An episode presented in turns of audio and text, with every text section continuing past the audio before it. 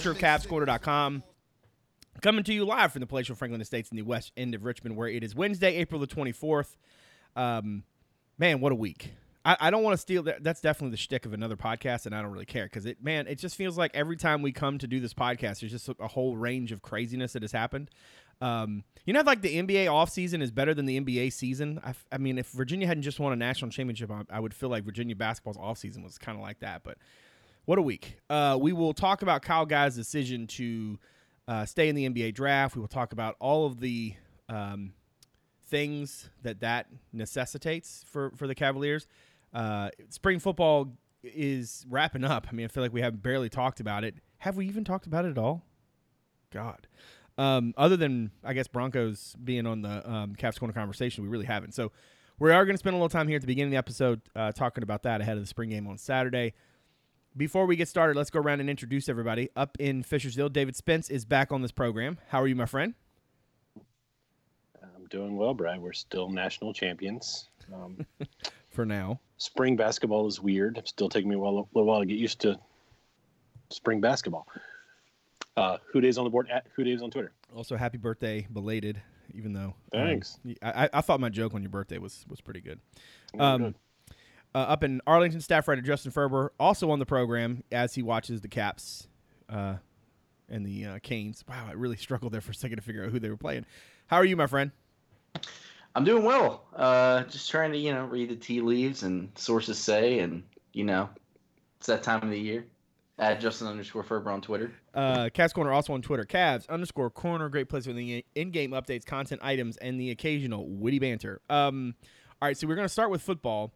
And I, I think loosely I want to piggyback off of something uh, I wrote. God, what was that yesterday? It feels like a month ago. Um, that this is the most inconsequential spring in recent memory.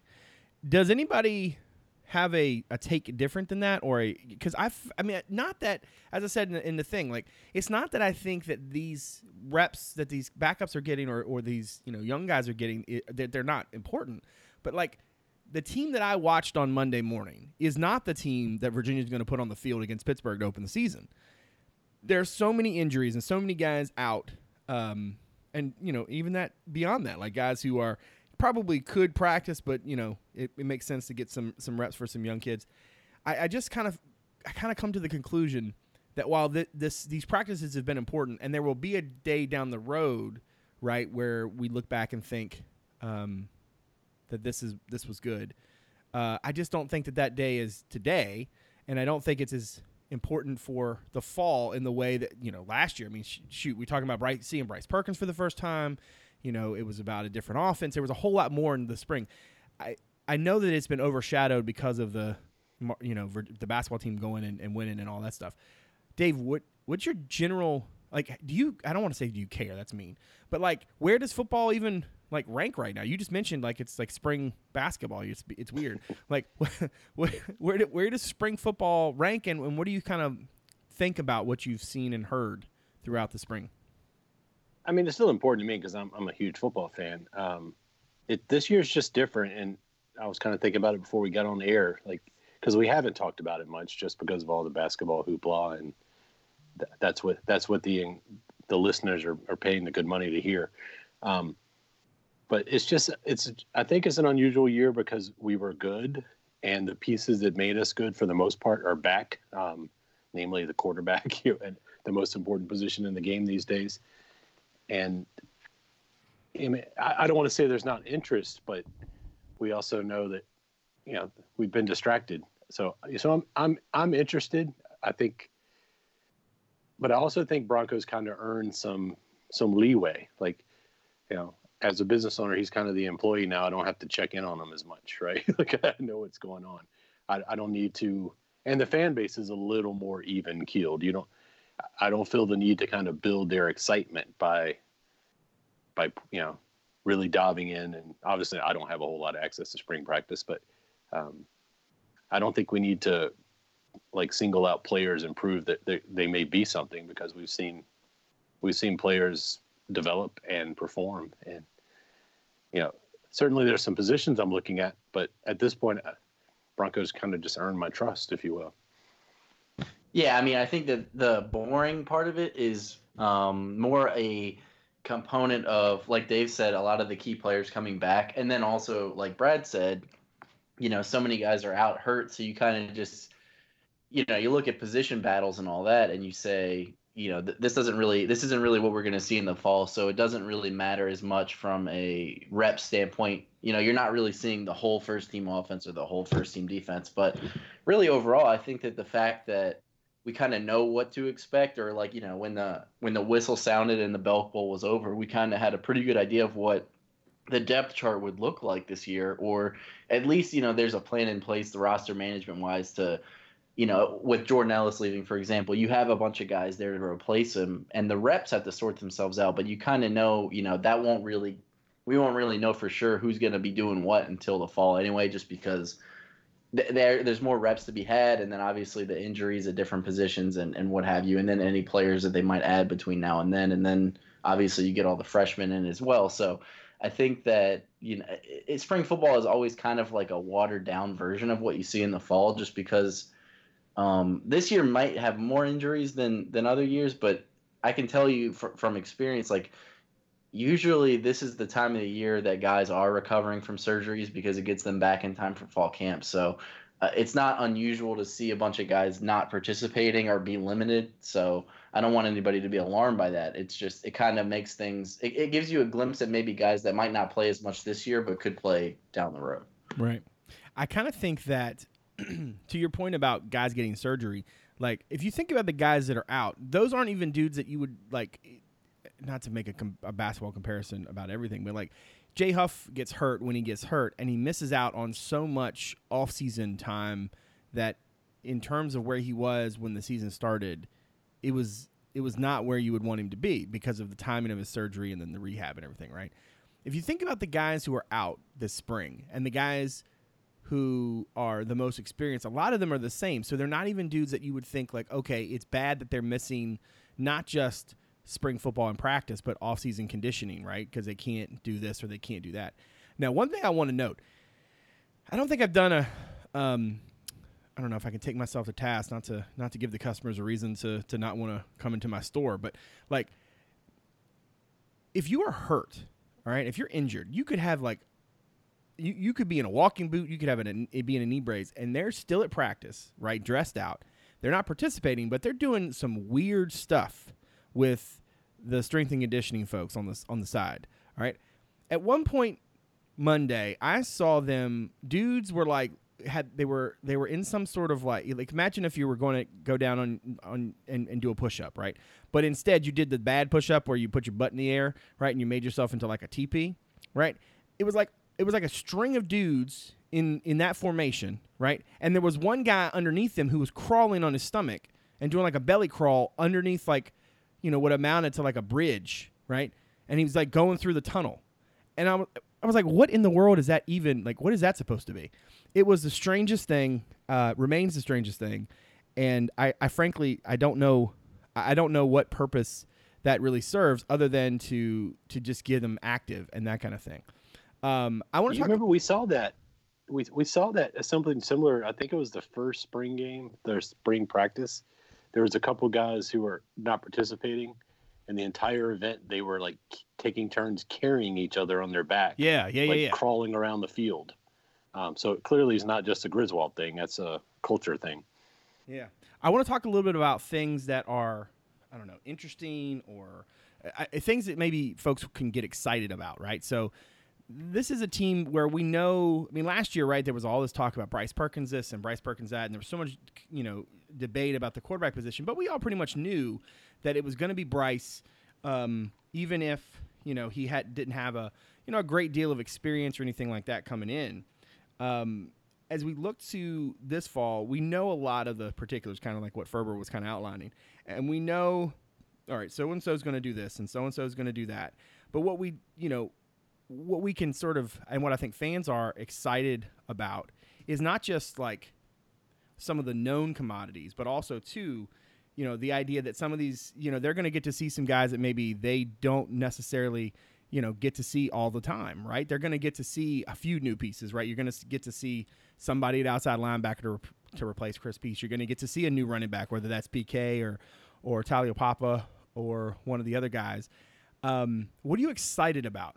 Dave, we'll start with you. What do you what do you genuinely you know genuinely generally either one of those words, however I need to speak. What are you excited about in terms of the way that this spring has gone and, and maybe I don't I don't think you're going to be able to, to be there Saturday, but if you were going to be there, what would you what Yeah. would you be looking forward to? Yeah, I mean, I- we, I we've think- got almost. Go, go ahead, Justin. Didn't he ask me? I think I asked Dave, but that's Oh, okay. man, go Ferber. my No, no, no. go you're, Ferber. Go Ferber. you're distracted. Okay. It's okay. You, you you go. Hey, no, I'm locked in. Um, except for that whole missing who the question was directed to part.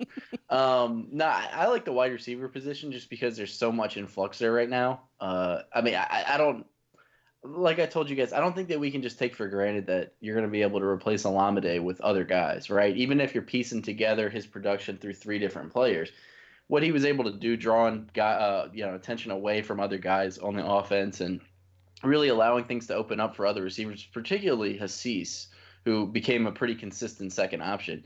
I, I think that you know you can replace him with other small guys that are quick and maybe could develop into what he was, but he was so polished and crafty and you know able to make plays in space, had good hands. I, I think that he's going to be a tough guy to replace. Uh, luckily, you're pretty. You have your outside guys back. Uh, I mean, Joe Reed, uh, he showed a lot of flashes down the stretch last year, particularly in the last two regular season games. Um, at last three, really, because he had a big game against Liberty too. Uh, but yeah, I mean, I think that the inside receiver position is definitely the position group to watch, and we probably won't know how that's going to shake out until the freshmen get here because there's a couple guys in that class that might be able to come in and, and compete at least with Tavares Kelly and Billy Kemp and others. So I'm really interested to see how that shakes out. Uh, I don't know, like again, I don't know how much we're going to find out over the next couple of days and in the spring game, but I, I think that that's a position that is intriguing, if nothing else, because Lamides is such a he, he's such a tough guy to replace or find. I probably would have said the same thing, going to wide receivers first, so I'll switch it up a little bit. Um, I mean, there's a lot of stuff on the defense. You know, Brad mentioned replacing Chris Peace, and then you're replacing two potential, you know, NFL draft picks in in the secondary with some interesting pieces like De'Vante Cross and Chris Moore back, and you know some young guys who didn't play much last year. Uh, so there's a lot lot there that's interesting, but I mean, I, I didn't pick them just because same thing. Like I, I feel like this this defensive staff has has done so much with with you know a mix a mismatch of pieces over the years that I figure they'll they'll find enough guys to make a good defense. So I'll, I'll stick with the offensive line. You know, given the given the guys who have who've kind of missed the spring, um, just all the reps that the the young guys have gotten and cross training, you know, you're starting to. Swoboda's always been like an interesting prospect, and he seems like he's put on weight now, and um, you know, you get someone that size, and then you add, you know, Fannon's healthy, and then I can never, I can't pronounce his name. I'm just going to call him Olu. Oluwatimi. God, I would have gotten it right. Um, you know, th- some, interesting pieces with with you know Reinkensmeier and and Nelson and all those guys as well. So offensive line could go from a from a patchwork unit to a to a position of strength, and you add that to a to an all you know to a quarterback who's year two in the system um, with the finger that he hopefully can fill now, and all of a sudden that offense can start to open up. And you know when you think about how last year ended, how many of those losses were close, like things can get exciting real quick. Yeah, I mean, I think it's time for the offensive line to, to go from a unit. We talked about this last year, from a unit that was bad to a unit now that is serviceable to a strength. Right? They, they've they've had they're in year four now. They've had to, time to to recruit the guys they want in the system and get those guys matured and bigger and stronger and learn the system. So I think it's time for that unit to turn the corner, and I'm pretty optimistic about you know who they have on the team and, and what they have you know coming in the pipeline down the road. So I'm not saying that you know I don't have a good outlook there. It's just it's time for like when's the last time you had a good offensive line? Probably 2011. So I mean, because and that group had a bunch of pros on it. So I mean, I think it's it's time for this this offensive line to to show some results where uh, like other position groups like quarterback and wide receiver have over the last couple of years. Yeah, I mean, I know the access to spring practice hadn't been the same this year as it has previous years, but um, or at least it doesn't feel like it has. Maybe it's been my distraction. The uh, but I feel like in the last every you know the last couple of springs especially, you know when we read your reports, Brad, it was always like you know, the offensive line, you know, they're definitely going to need the grad transfer to plug in here. I haven't gotten that sense. Like, you know, we've got grad transfer coming in, if I remember correctly. Um, but I haven't I haven't seen any of that. Like you know, he'll need to plug here because that's the weak link. Like it, it seems like even without the grad transfer, we could probably be a, a better offensive line than we've seen. Um, will tell, but that's something. Like Justin said, that's something that sh- should be happening now, and hopefully is. Yeah, agreed. Last thing on football before we move to the to the silly season. Um, I don't think I, I to Dave's point just a second ago about being a, a, better offensive line, I would say it like this. I think if you had Marcus Applefield coming back, I would feel dramatically better about this group. Um, I, I, don't know if Gellerstedt is is at that level in terms of the the impact that he had compared to what um, Marcus had last year. But if UVA just had to roll with the guys that are already on the roster or guys coming in, I, I wouldn't I wouldn't think that, that you needed to sound any alarms. I, I think tackle. It seems like to me that they're trying to figure out who the center will be, and then one of the uh, whoever is not the center will be a guard. And then the question becomes whether Reinkensmeier fits in at guard or they want him at tackle. And I've heard differing opinions. I mean, f- for a couple months there it was going to be guard, and now you know it seems to maybe even be trending toward tackle. So, but I mean that flexibility and his flexibility is really important. Um, you know, Haskins needed to put on weight. Uh, my guess is he can still do that as he's rehabbing after his knee injury. Um, I just I just feel like they've got some good pieces. But to Ferber's point, I think he's exactly right. Like this is the year that the, the offensive line has to go from uh, being a potential weakness to being at least a moderate strength. And I'm not saying they got to be you know top five in the ACC or anything like that, but it wouldn't be a bad look for them to to improve and be um, consistent. So I think that's definitely something to look forward to. And I'm I'm curious to see what they put on the field Saturday when you know you're you're a lot of those offensive linemen are going to be playing a lot of reps uh, in an offense versus defense sort of situation. Uh, let's take our first break of the evening. Uh, Cavs Corner podcast brought to you tonight by Thorium Wealth. Do you own a small business? Do you have a hard time finding partners to help with the kinds of problems that you face every day? Thorium Wealth is the business owner's financial partners. Data driven personal service focused solely on the needs of small business owners makes Thorium Wealth different. The advisors at Thorium Wealth have spent more than 35 years working with the unique financial challenges that business owners face every single day. Unleash the power of Thorium Wealth to help you and your business grow and prosper. You can visit thoriumwealth.com for more information and full disclosures. That's thoriumwealth.com, T H O R I U M, wealth.com. Our thanks to Thorium Wealth for their support of this show and all of CavsCorner.com. All right, so Kyle Guy decides to stay in the draft. Many of us shocked, uh, surprised, somewhat confused. I, I think in part because we never saw any, I don't know, mock drafts that had him going. Um, I, I kind of think that there's a couple of things at play, and I want to talk a little bit about that before we move into uh, what to do now. Um, I, I know that from from our conversations that you both were surprised, just like I was. Um, I, I, I tend to think, and in talking to some folks, it, this is this is what I've gathered, that it wasn't necessarily that Kyle saw, a, you know, or heard feedback that said, "Hey, you're going to be a first or second round pick." It was, you know, you could be a second rounder, um, but you have a really good chance to uh, to have a two way contract, and that's sort of what my guess is is that that he looked at the financial side of what his likelihood is going to be, and he still decided, you know what, that's that's still the route I want to take.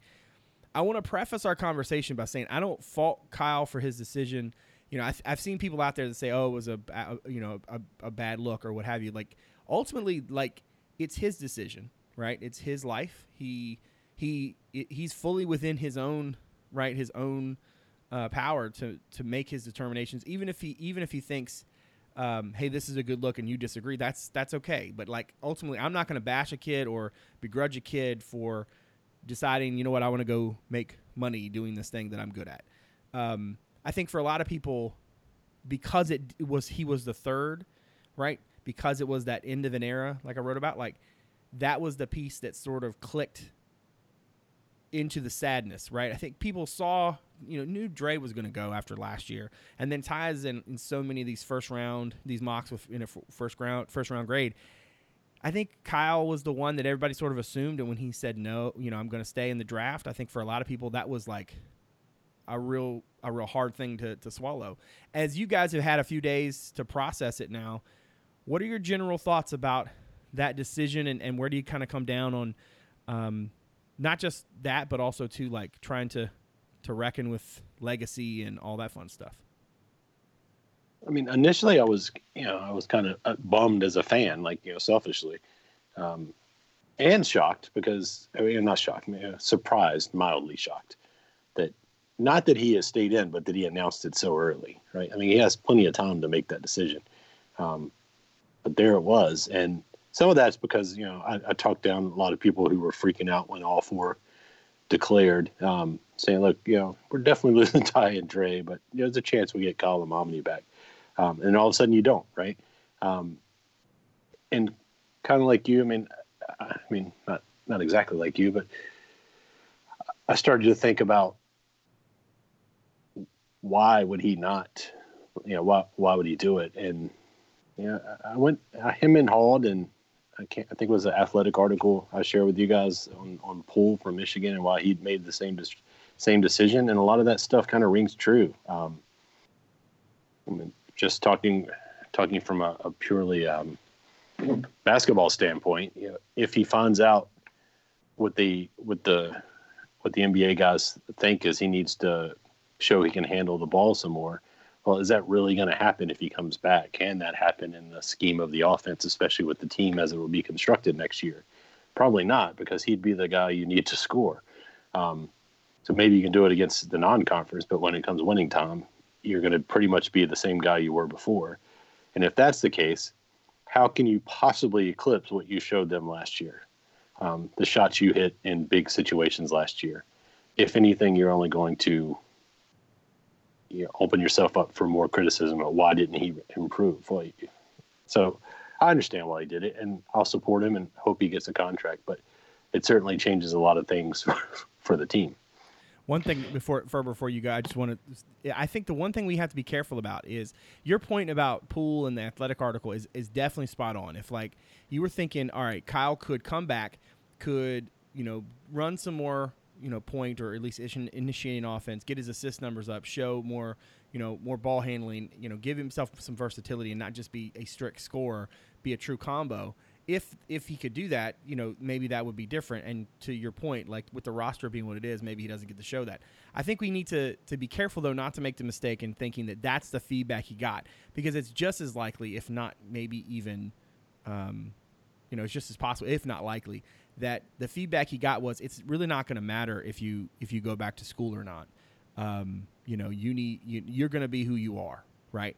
Um, the thing that you know the whole you know no parachute thing it, it, it is very evident to me and just my my read of the tea leaves that ultimately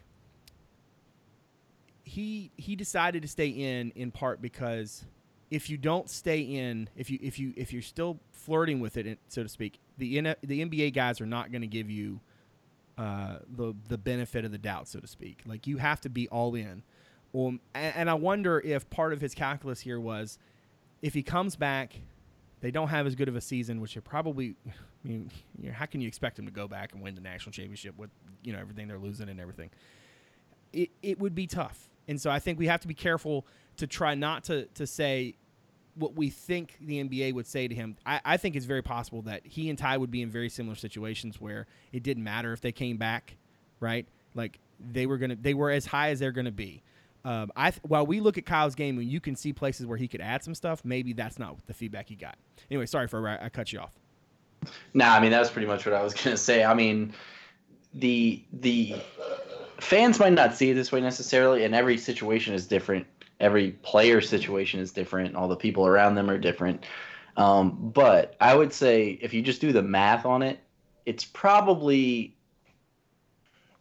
a wash at best if he comes back the the factor so what are the variables that would make it worth it right the one is i guess you finish your degree if you haven't already done so another is potentially you could improve your draft stock but a player like him i feel like he's kind of shown what he can do I, like yeah like you said maybe he, he he handles the ball a little bit but i don't know if if he's really seen that way he's kind of a spot up shooter um And yeah, maybe he can play a little point guard, but I don't know. I mean, there's so many good point guards every year in the draft. I don't know if that's gonna like take him to the next level.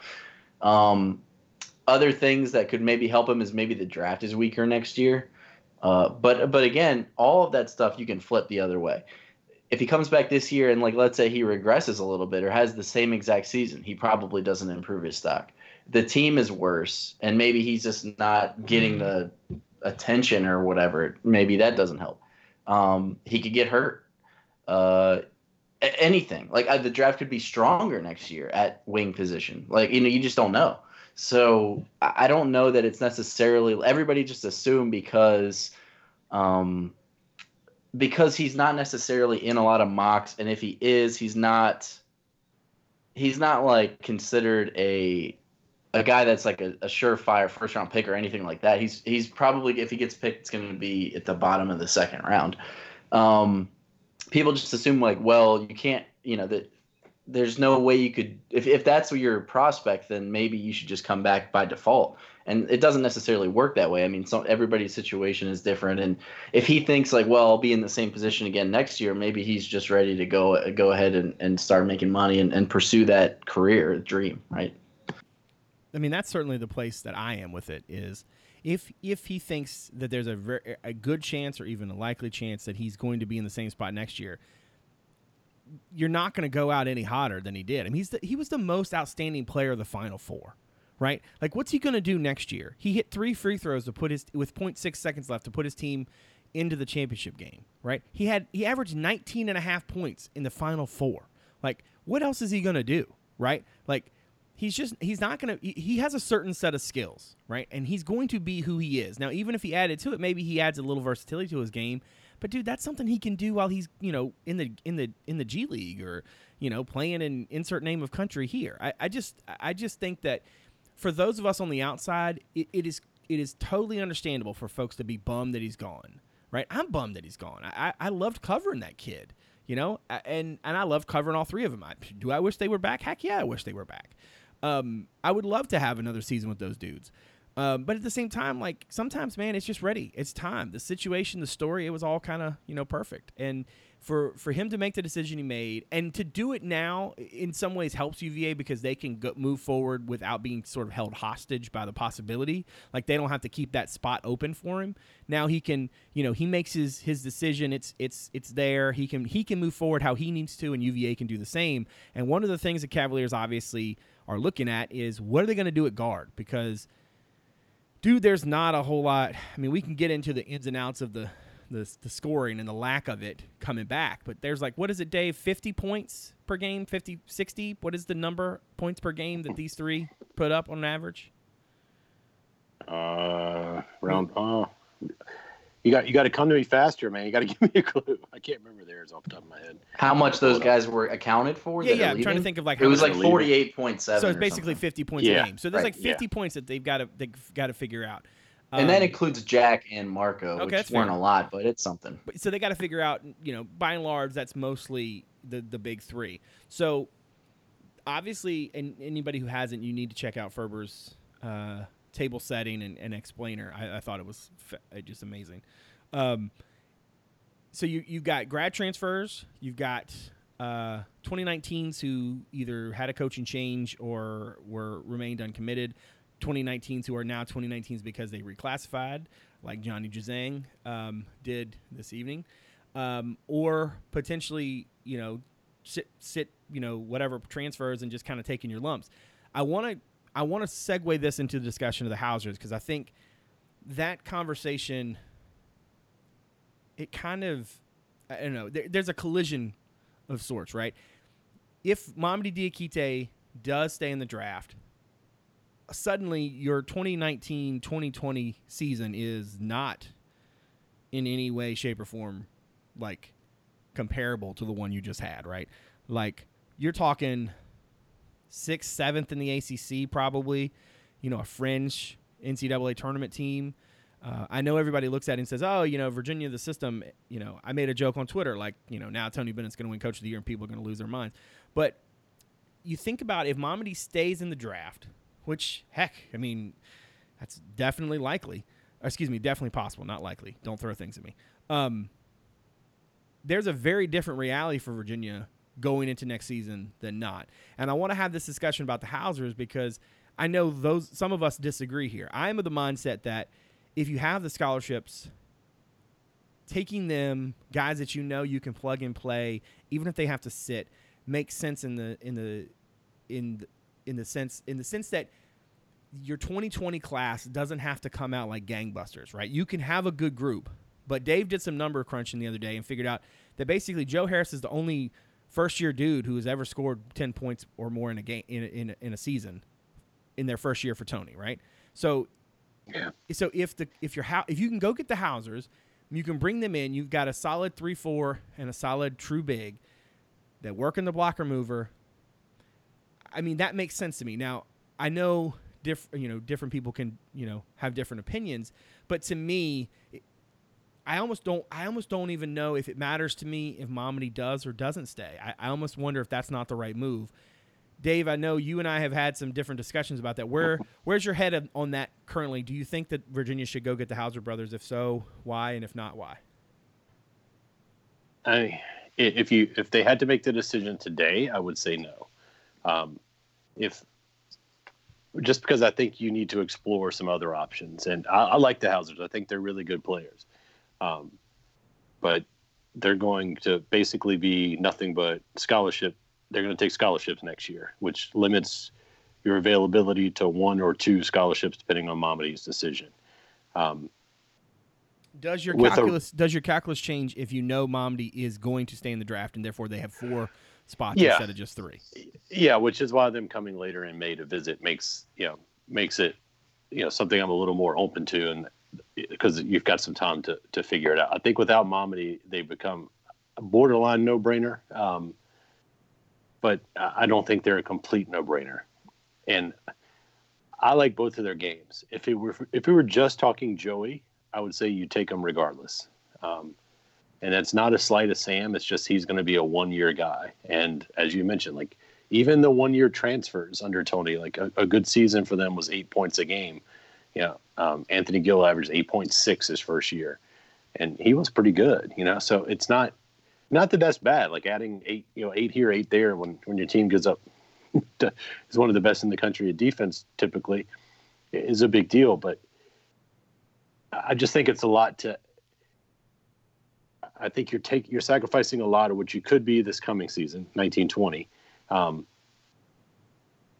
by burning, you know, holding two scholarships for guys who can't help you this year. If you have other options, now if Mamadi's gone, you've got two extra scholarships. Now you can go play with, maybe you get like, you know, maybe th- lightning strikes and Juzang comes, and then you can go after another guard. Um, but if it's just three, I, I think for me, like the Hausers are okay. We've we've beaten the bush and we can't find a guard and a wing. So let's just take the two we've got and, and go. But even then, I'm not 100% sold on them. I am 100% sold without Mamadi. What do you think? For Yeah, I mean, with without Mamadi, then that's a completely different conversation. I don't even think that is a conversation. I think you just take them. But um, because for one, it hurts you next year. And like next year, I'm not saying you just throw it away, but without Mamadi, it, it changes the calculus quite a bit. And also, just having that one extra scholarship is huge. Like it, it would allow you to still play for next year and also kind of you know plan for the future.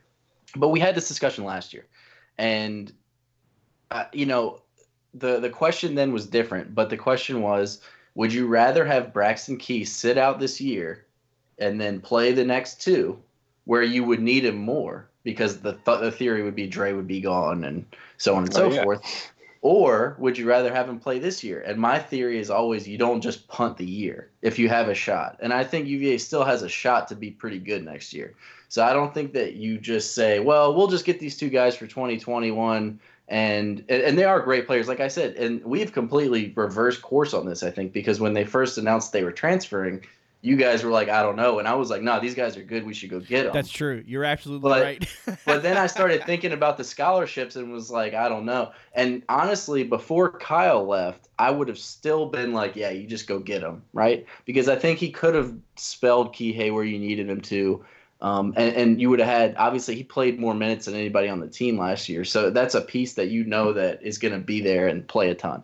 But without him, you now you definitely need to go get a guard next year. Even if you're even if you're like, well, we're probably not going to be that good, you still have to get somebody because like, what happens if the worst happens and Kihei like tears his ACL or something?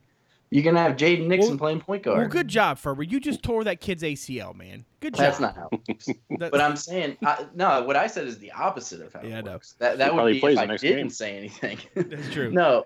So yeah, that's what I'm saying. Like you're you'd have Jaden Nixon playing point guard. And no offense to Jaden Nixon, but he ain't playing very much.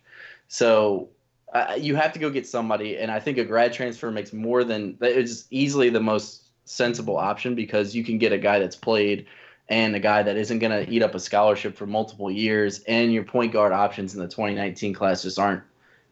There's not very many guys left, and you obviously aren't going to take a guy to City year because you need him for this year. Um, so I think that should be priority one. Obviously the player you're going to get isn't going to be at the caliber of the Hausers or Juzang or anybody else probably. But you can. That's a that's something you need right? Then like dave said I, I completely agree. You kick the tires on your other options. If Juzang wants to commit you take him. And then if, if you don't have two scholarships you just say like all right it didn't work out um, with the Hausers right if for some reason that doesn't work out and he goes to kentucky or wherever which is very possible and there's no other options, you can't really get a grad transfer that you really feel like helps you, or a guy that's immediately eligible, whether that be a 2019 or a 2020 reclass candidate. Um, I think then then you definitely explore it. And if Mamadi goes pro, then there it's it's a no brainer if you can make it happen. But um, I, I just I feel like they're good players, but you you know you only have 13 scholarships. You got to try to figure out how to make it work without completely just throwing a year away. and you have Yeah, 13 and scholarships, thing- and, and all of them can't be tall dudes. You know, like eh, to, to Yeah. the right point- and that's yeah like the 2020 I, I mentioned today in that article like 2020 reclass is a possibility but really the way i the reason i mentioned that was one to just put the Juzang stuff there because he's already pretty much in 2019 and also because other teams have been doing that over the past few years to add guys late like marvin bagley or uh, there's Joey another Baker example did too. Joe Baker did. it. Right, Joey Joey, Baker. Baker. did it. Um, there's been a few other recent ones where they've added people. Ashton Hagans from Kentucky. Right. Um, it's a good way to add people late. But if you look at the guys that could possibly reclass that UVA is interested in, Juzang was the one that made the most sense, and he can help you right away, um, obviously. And and then the other one was Walker Kessler, who I know has been potentially down that road, but that he doesn't help you at all. Like I mean, he helps you. He but- helps you, but he's not a guard. He helps you a lot, but he doesn't help the roster because then you have six bigs. Like all that, all it- you're doing is basically averaging out the height of the roster because you, Kihei's you short. Just, you could just run out a team with a, a seven foot guy at three, like you know, and just hope for the best. It'd be all blocker, no Yeah. mover. Yeah, I mean the other thing with the Hausers that is a concern to me, and I don't know if you guys share it. I mentioned it to you, but um, you're not guaranteed to get Joey for two years. Like he's the better NBA prospect, and no one's to say that after sitting out a year and practicing, you know, granted they'll help the team as practice players next year, um, but there's no one to Oh yeah, say those that. practices would be awesome. Yeah. they would be killing it. At least for the bigs, they'd be really good. Um, the uh, there's nothing to say that you're going to get two years out of him. So you could be sacrificing, you know, basically four scholarships, two you know two scholarships for two years, for two years of playing time. Um, and and that's so maybe if the and I don't know how you can get reassurances that if if, Bake, if Joey has a huge huge year after sitting out a year, like no one's going to keep him from going pro. Um, you can't. Otherwise, then you sacrifice, you risk not getting a player later. So there's just so, so many moving pieces that I don't think it's a slam dunk that I thought it was initially. Um, and also, and maybe I'm off here, but I, do think there's you can't punt the year. You, you can't go from a like you, you can't go from a national champion team to you know 10th in the ACC and missing the the tourney and expect to get the full kick out of the 2020 class that you could just by being competitive next year. Um, then you got to risk the, guy, the good guys you have on your roster, like thinking, hey, maybe this isn't for me. Right, I'll move on. Hold on, hold on one second. hold Um, on, hold on one second. I'm gonna, I'm gonna interrupt you because I want to make a counterpoint. Yeah. recruiting is weird. Okay, when they when they after remember after 2016, the reason that they had Marco and the reason they had Badocchi and they couldn't do anything with those scholarships is because dudes did not see minutes. Bad teams, Yeah, with yeah. with a with a with a pedigree of winning, they usually rebound quickly because you can go to a kid and say, "Dude, we won a national championship and we had good players. Right now, I need help." And you can be that guy. If you have minutes and you have an opportunity, I actually I, I, I don't think you punt a year. I'm not trying to trying to argue that point, but I do think that the idea that like their 2020 re- recruiting would struggle because their 2019-2020 season wouldn't be as good or would be you know borderline bad. I don't know if there's as much recruiting logic in that as that. That's a thing that sounds realistic in the real world, but in the recruiting world, it, it's not always you know one to one. Sometimes it just doesn't make sense, and this is one of those ways. Like Clem, I, I I always talk about Clemson that year. They got like 80 points hung on them. Within three years, they had the best defense in the ACC, and that now you know their defensive line is crazy. Why? Because they sold the crap out of playing time, and you know we need you know that the the the message in recruiting of we need dudes like you to be good again is pretty dang powerful. But at the same time, I get where you're coming from that you don't punt a year, and I don't. I don't think you go into the decision thinking you're going to punt a year. I think you go into it doing the best you can, un, and with with a with a mindset of how Tony Bennett has built this thing. It's not to take grad transfers and one year dudes. You know, like he he built this by getting guys who buy in, who stay, who who who who lift it together. Right? They'd have to do a lot to make next year's team much more viable. Does that make sense? Like you'd have to do some promising yeah, playing yeah, time yeah. and stuff, and I just don't, I just don't know if that's going to be a thing they're going to do. Yeah, yeah. I guess my point is, if you take the Hausers and Mamadi, you know, even if Mamadi doesn't come back, you run the risk a little more of next year being a punt year because you're just going to have less pieces that could potentially break out just because two of them can't play, right? Um, and then you add the fact that they're going to be on scholarship and kind of taking away some minutes for the 2020 guys you run the risk of the double whammy if if you can't. You know you see what i'm saying? Like yeah i got you. now yeah, now you, you can create a log jam at the wing yeah. right? I mean you could end up having like a bunch of guys and then you already have McKoy um you know, you could end up having a situation where, and then if you get Juzang and then somehow get them both, and that's your three guys or something, like, yeah, then you have a ton of wings, and it's like, you know, how are you gonna? The 2020 class would almost be a wash probably at that point, or it wouldn't be. It would you wouldn't be able to get guys at that position. I don't think. Yeah. If it's me, I just I just offer Joey a scholarship and tell Sam we, will take him if he. tell, if Sam, to, tell Sam to go to Wisconsin. If Sam was an immediately eligible grad transfer. I wouldn't even. This would be a. Oh, yeah. This would be a no-brainer. Like. Yeah but I guess since they're both sitting, you know, it, it just kind of makes it tougher. And, and, honestly, like I said, I didn't really feel like it wasn't the move until Kyle announced that he wasn't coming back. And then it became like you have a position that you absolutely have to fill, which is the backup guard spot. Which is really so funny because that leaves two available scholarships. So you can either take them or you can try to do something to help you this year. Um, you know, it depends. Like, let's say Juzang commits to Kentucky, then I'd be a lot more on board with, you know what, like, if you're not able to get someone that can help you, then you're just gonna have to play Cody Stattmann more. You know, let him figure it out. Play Casey Morsell more. Play Justin McKoy more, um, and do the best you can, and then roll it out a really good team next year. The thing that with the numbers being what they are, it's almost like okay, I agree with you guys. If if Diakite stays in the draft, it's a no brainer. You take them both. You go get two guard pieces, and you know, you, you yeah, you just get the best possible guys you right. can to help you right away, or you get one guy and then pocket the scholarship. If they're gonna if they're gonna target a combo and a true point, right? Um, which is you know if they, I think ultimately what they're what they're gonna do is they'll let the the Hauser situation play itself out over the next few weeks. They'll wait till them, you know, they'll they'll bring them in for their visit, and by that point they'll have some more information. Um, my expectation is they'll get at least one grad transfer, a guard who can be at least a backup point guard. Um, but what they really need is a is a combo who can play. Who when I and when I say can play, I don't mean like is able to play or knows how to play basketball. I mean who can ball, right? Somebody who's going to put up some numbers. Um, I think in the calculus for me with the Hausers, it's like you're already you're already probably with those scholarships in 2020, right? You have McCorkle, you've got two more. You know, even if the Hausers come, you've got two more, right?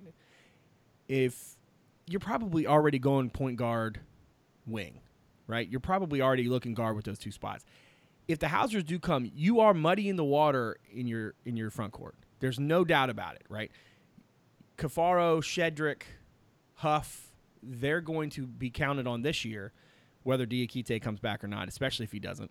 But then you'd also have these two other pieces that then would play the next year. And so the question is like, what does that do for your development? Is that going to mess things up?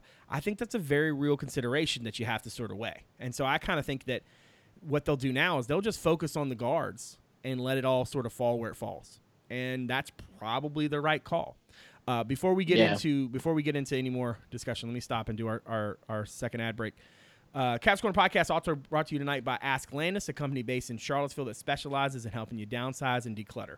Serving Central Virginia for the past 10 years, owners Steven Landis and Brandon Lloyd have been helping folks all over the region clear out things from their homes and businesses, as well as providing a turnkey solution for those who just need a little help getting from point A to point B. Not only will Ask Landis remove anything that you don't want, but they'll also make sure to recycle whenever possible, which is pretty cool. Maybe you're getting ready to put your house on the market. Maybe you're going to be cleaning out a garage or a business basement, something like that that you've been putting off for a while. Whatever that case may be, let Stephen and Brandon do the work for you and help to declutter your life. You can give them a call today for a free consultation at 434 249 8383, or you can visit their website, asklandis.com. That's A S K L A N D I S.com for more. Our thanks to Ask Landis for their support of this show and all of CavsCorner.com. So as we kind of put the pin in this specific discussion and probably wrap up uh, this episode of the show, I guess I don't necessarily want you guys to give me a forecast or you know what your expectation is. I, I am curious if there's a guy out there, grad transfer that you're aware of that you really think would fit. Not necessarily somebody you've heard UVA's involved with, not necessarily somebody who you know it, the tea leaves are pointing to, just in general.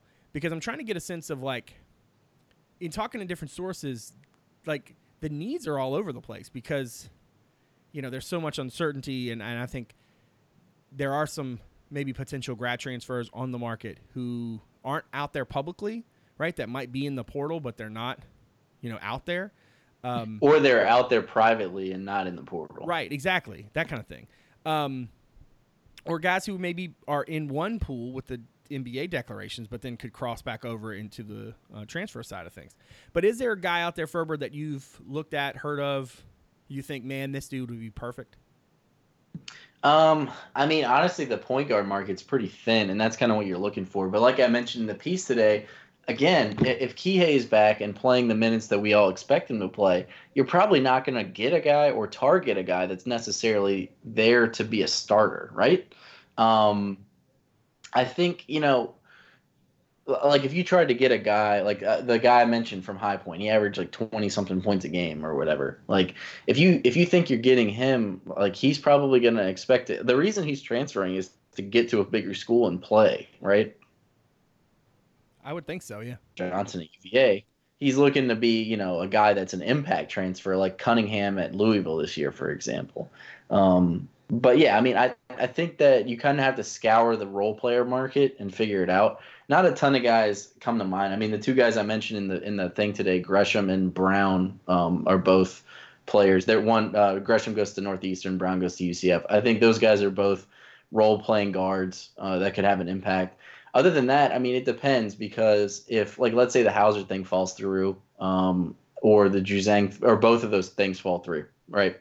You probably need some kind of like a combo to play, uh, and and I think there's a bit there's a better market for that.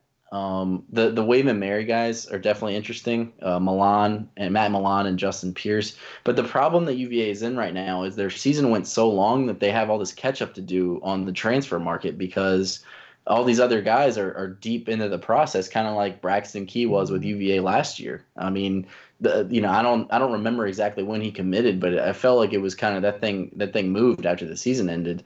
Um, and, and a lot of these guys, like Justin Pierce, for example, like he already took visits to I think North Carolina, Michigan, and Notre Dame. So I mean, I don't know if you're going to be able to get in with him. I, I think, like you said, the the best player might actually end up being somebody that hasn't come open yet. What about you, Dave? Is there a dude out there who who's caught your attention that you would love to see UVA get involved with? Yeah, sorry, I meant Terrell Allen. Terrell Allen, not Terrell Ah, Brown. okay, I don't know why I thought Terrell Brown. Yeah, I was trying to look that one up. Um, Yeah, yeah, Yeah. yeah. I'm sure what there makes is a dude named Brown in the Yeah. transfer portal. There's about a million guys in there. I don't know. I mean, I mean, there's there's a few. It's yeah. I think you got to go point guard for a grad transfer for me. Like, I know Jalen Cole's name kind of came up today and on the board. That one doesn't make a whole lot of sense to me, even though I think he's a decent player. Um, if Kihei was it was it a second year on your roster next year, maybe that makes more sense. And if you weren't so well positioned with, you know, Witt and uh, was it Beekman or whatever? Uh, yeah, Beekman. yeah, yeah. I mean, that's what I mean. Like, you kind of just need a stopgap guy yeah. to fill a year. Yeah, and, and you know, I think Terrell Allen makes sense. Um, there's I can't remember the guy's name. Is it Cameron Justice? Maybe the IUPUI guy. Yeah, I think he went. There. Yeah, he's kind of more of a combo. Yeah, um, but he can but handle yeah, the ball. Be, I mean, he's a good player though. He's a good scorer, and I think he's looking at some pretty big schools. Yeah, but he. What I did, as I, yeah, I think he's a really good offensive player. I didn't see enough on the defensive end to think, make me think he'd be a, you know, he would fit well on that end. But who does um, outside of outside of Tony's? So yes. I don't know. I mean, so I did right. make a I did make a list yesterday I have like a bunch of guys, but and you kind of named off some of them, but yeah, those guys. Um, J- Jaevin Cumberland from Oakland, like yeah. he's another one.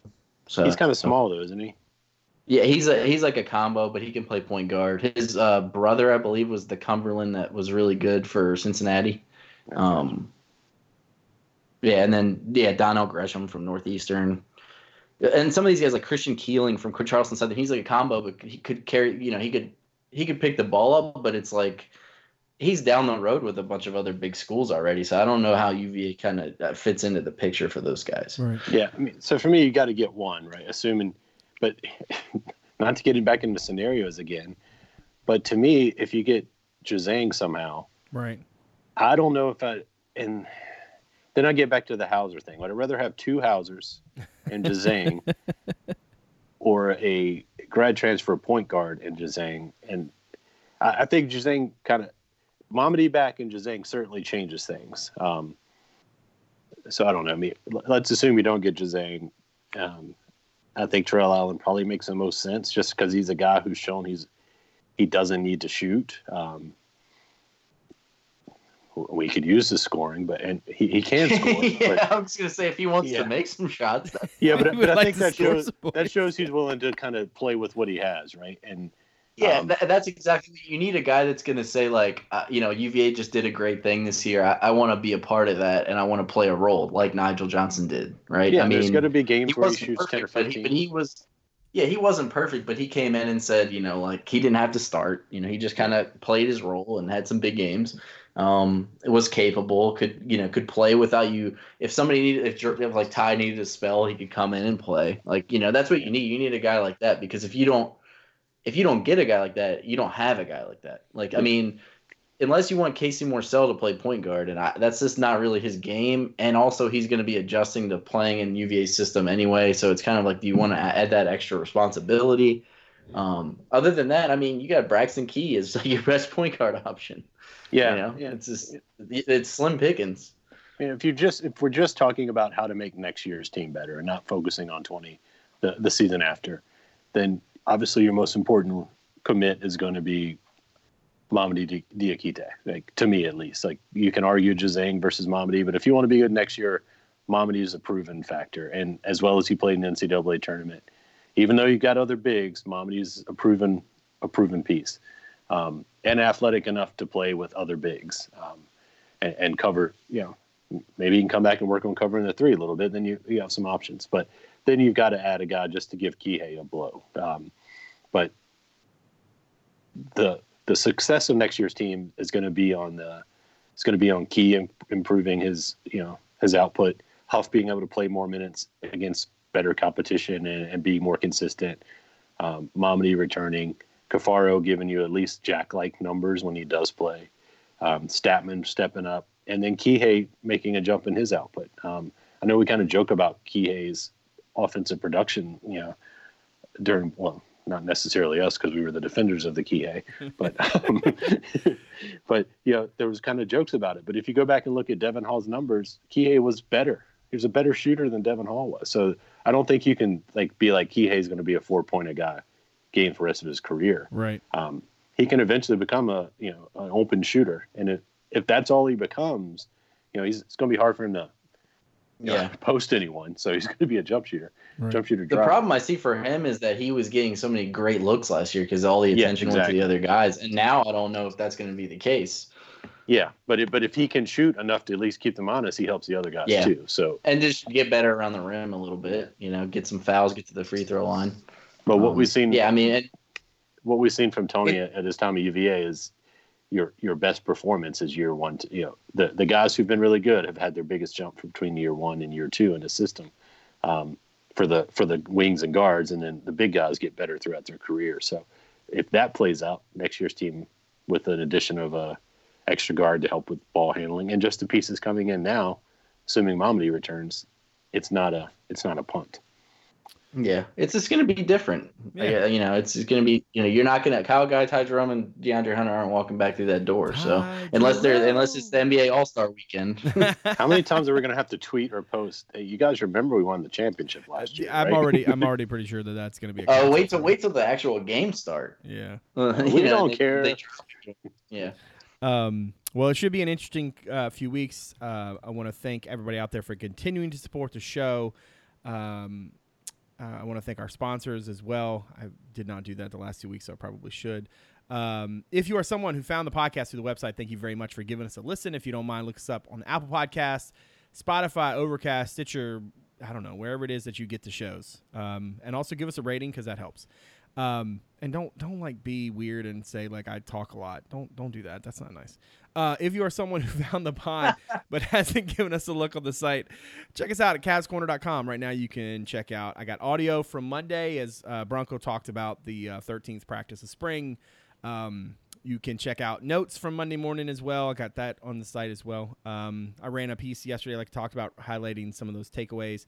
Um, and I think that sets the table pretty pretty well going into Saturday's um, spring game. On the hoop side of things, uh, I had a column this week talking about Guy's decision to stay in the draft and how it signals the end of an era in Charlottesville.